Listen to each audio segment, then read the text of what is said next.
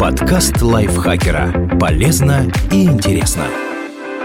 Всем привет! Вы слушаете подкаст лайфхакера. Короткие лекции о продуктивности, мотивации, отношениях, здоровье. В общем, обо всем, что сделает вашу жизнь легче и проще. Меня зовут Екатерина Тюрина, и сегодня мы поговорим об эффективных способах планирования для того, чтобы все успевать.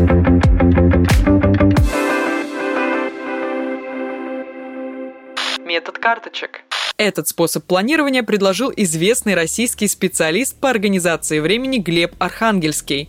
Он проводит бизнес-тренинги, пишет книги и даже руководит собственной консалтинговой компанией по тайм-менеджменту. Вместе с некоторыми принципами Глеб разработал и метод быстрого планирования при помощи карточек как это работает. Толстый ежедневник в данном случае не понадобится. Достаточно лишь нескольких листов бумаги. Заведите три карточки для различных целей. Они могут быть разноцветные, с пометками или со стикерами. Главное, чтобы они отличались одна от другой и, конечно, нравились вам. Первая карточка стратегическая. В ней будут ваши ключевые цели, для достижения которых необходимо приложить все возможные усилия. Во второй, посвященной долгосрочным целям, вы записываете все дела и планы на год или на несколько лет вперед. Третья же карточка будет содержать самое важное событие предстоящего дня, и меняться она, конечно, будет чаще всех. Плюсы и минусы. Плюс. Не нужно разбираться в искусстве планинга. Все максимально быстро и просто. Минус. Менее важные дела все-таки остаются незапланированными. Так про них можно совсем забыть. Метод Айви Ли.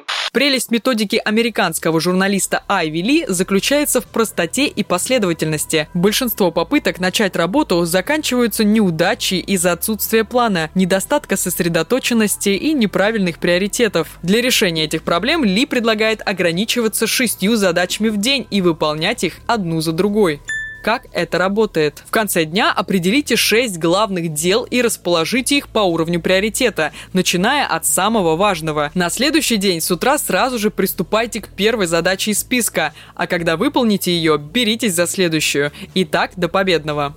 Плюсы и минусы. Плюс. Значительно упрощается планирование, легче начать работу и оставаться последовательным, придерживаясь намеченных целей. Минус. Метод плохо работает, если в течение дня у вас часто бывают незапланированные дела. Метод оценок. Часто в процессе планирования важные задания теряются среди незначительных дел. Так происходит потому, что мы не отмечаем их приоритет. Даже если вы понимаете необходимость выполнения задачи, важно обозначить это письменно. Ведь на протяжении рабочего дня не всегда есть время адекватно оценить значимость каждого дела.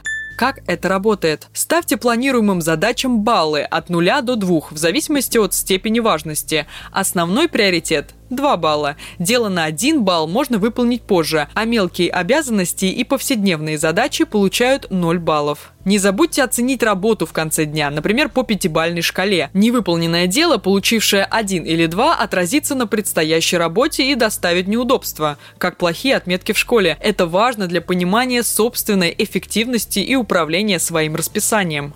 Плюсы и минусы. Плюс. Метод научит оценивать важность задач и управлять своей эффективностью. Минус. Подойдет далеко не всем. Приоритет заданий может сместиться, и когда вы возьметесь за работу, цифры будут сбивать с толку. Энергетический список. Каждая задача требует разного количества умственных или физических усилий. При этом непродолжительные по времени дела могут отнимать больше энергии, чем более длительные. Суть этого метода в том, чтобы распределить все задачи по требуемым усилиям и браться за них в зависимости от своего самочувствия. Как это работает? Составляя список дел, разбивайте все задачи на три категории – тяжелые, средние и легкие. Первые – это все, что требует максимальной концентрации и напряжения. Вторые – обычные дела. Последние – простая рутина, выполняемая почти на автомате. Приступая к работе, оцените уровень сил и выбирайте подходящую задачу. Плюсы и минусы. Плюс, отговорки не работают, ведь независимо от количества времени и энергии всегда есть чем заняться. Минус, Требуется самодисциплина. Когда вы полны сил, нужно браться за сложные дела, а не отказываться от них в пользу легкой рутины. Метод 1, 3, 5. Большое количество дел отбивает желание браться за них. Поэтому многие специалисты по тайм-менеджменту советуют выделять до 9 задач и выполнять их в зависимости от степени важности. Так незначительные цели можно перенести на другой день, закончив при этом самое главное из запланированных дел. Метод 1.3.5 достаточно прост в использовании, хотя требует некоторого времени и усилий, чтобы выделить задачи. Как это работает? Каждый день планируйте себе по 9 дел. Один – самая важная задача, всегда будет в приоритете. Три – дела, которые требуют решения в течение рабочего дня. И пять – мелкие задачи, которые выполняются по возможности. Не забывайте, что нужно соблюдать количество дел и не превышать его. В противном случае метод окажется неэффективным. Плюсы и минусы. Плюс, уже в процессе планирования ненужные задачи отбрасываются и в списке остаются лишь действительно необходимые. Минус. Методика не работает в те дни, когда количество важных задач превышает рекомендуемое. GTD – Getting Things Done. По-русски название методики звучит как «доведение дел до завершения» или «как привести дела в порядок». Ее разработал американский эксперт по тайм-менеджменту Дэвид Аллен. В одноименной книге он предположил, что для занятого человека важно освободить мозг от текущих задач. Только так можно сконцентрироваться на их качественном выполнении. Этот метод отлично подходит для ведения настольного ежедневника. Как это работает? Чтобы уверенно использовать метод GTD, нужно к нему привыкнуть. Здесь целая система оценки задач, и справиться с ней сразу непросто. Записывайте дела и отмечайте их особыми символами. Пустой кружок – задача для выполнения. Кружок с перевернутой полоской – задача, которая выполняется сейчас. Наполовину закрашенный кружок – задача выполнена не полностью. Закрашенный кружок – задача выполнена. Кружок с крестом – задача отменена. Закрашенный кружок со стрелкой – задачу выполняет кто-то другой. Восклицательный знак – задача с максимальным приоритетом. Кружок с точкой – нужно постоянно помнить об этой задаче. Плюсы и минусы. Плюс расширенный вариант моментального планирования. Не нужно следить за приоритетностью задач. Есть дело – выполни. Минус Метод плохо адаптирован для долгосрочного планирования, подойдет скорее в качестве дополнения к основному. Bullet Journaling. Самый гибкий вариант ежедневника – планер и личный дневник одновременно. Его придумал американский дизайнер Райдер Кэрролл. Этот метод позволяет записывать в свой ежедневник как любые случайные мысли, так и важные бизнес-задачи или планы на долгое время. Разобраться с таким ведением непросто, но если привыкнете, то никогда не бросите планирование.